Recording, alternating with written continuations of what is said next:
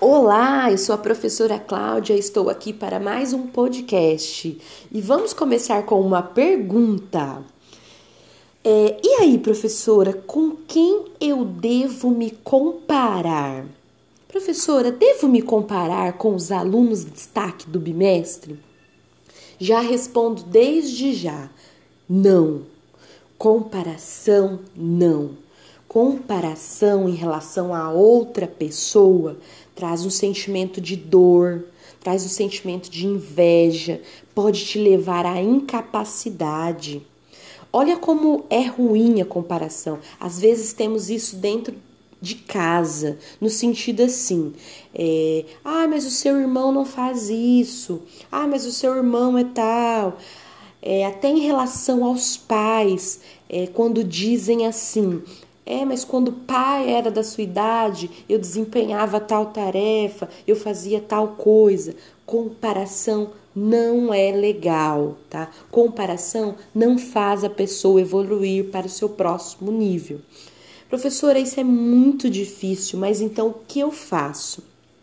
Eu vou contextualizar para que você entenda.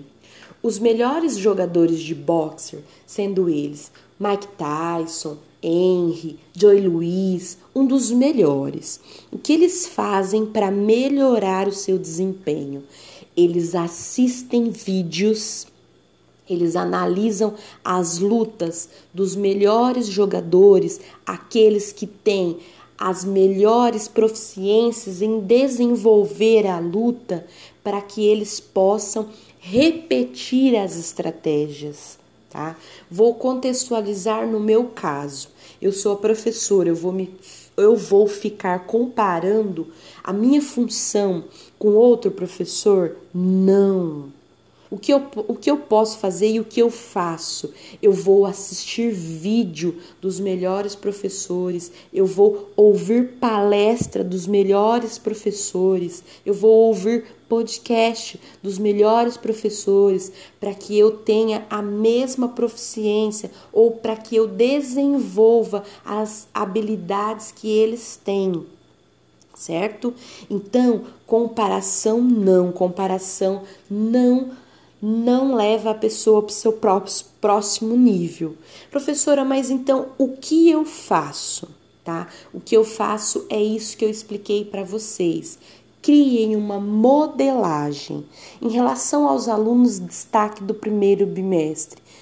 É, de repente, você vai ouvir até um depoimento de algum deles dizendo assim: eu não uso rede social durante as aulas do centro de mídias.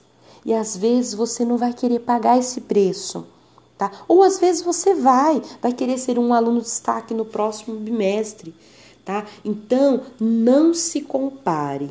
Crie seus modelos. Quais as estratégias que esse aluno usou para ser destaque? O que ele fez? O que ele faz? Qual a frequência que ele faz isso? Então, isso sim te leva para o próximo nível.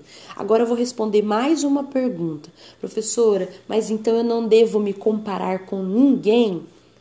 Você deve se comparar com uma pessoa. Vou falar com quem? Você deve se comparar com você mesmo. Tá?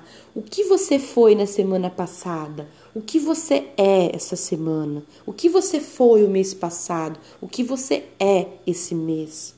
Vou citar outro exemplo. Eu sou leitora. Será que eu posso me comparar com Bill Gates, que já chegou a ler nove livros na semana? Eu vou me sentir uma derrotada.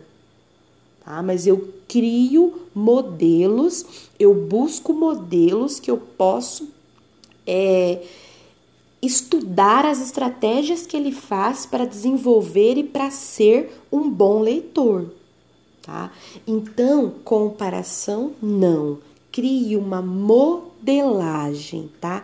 E um exercício que você pode fazer.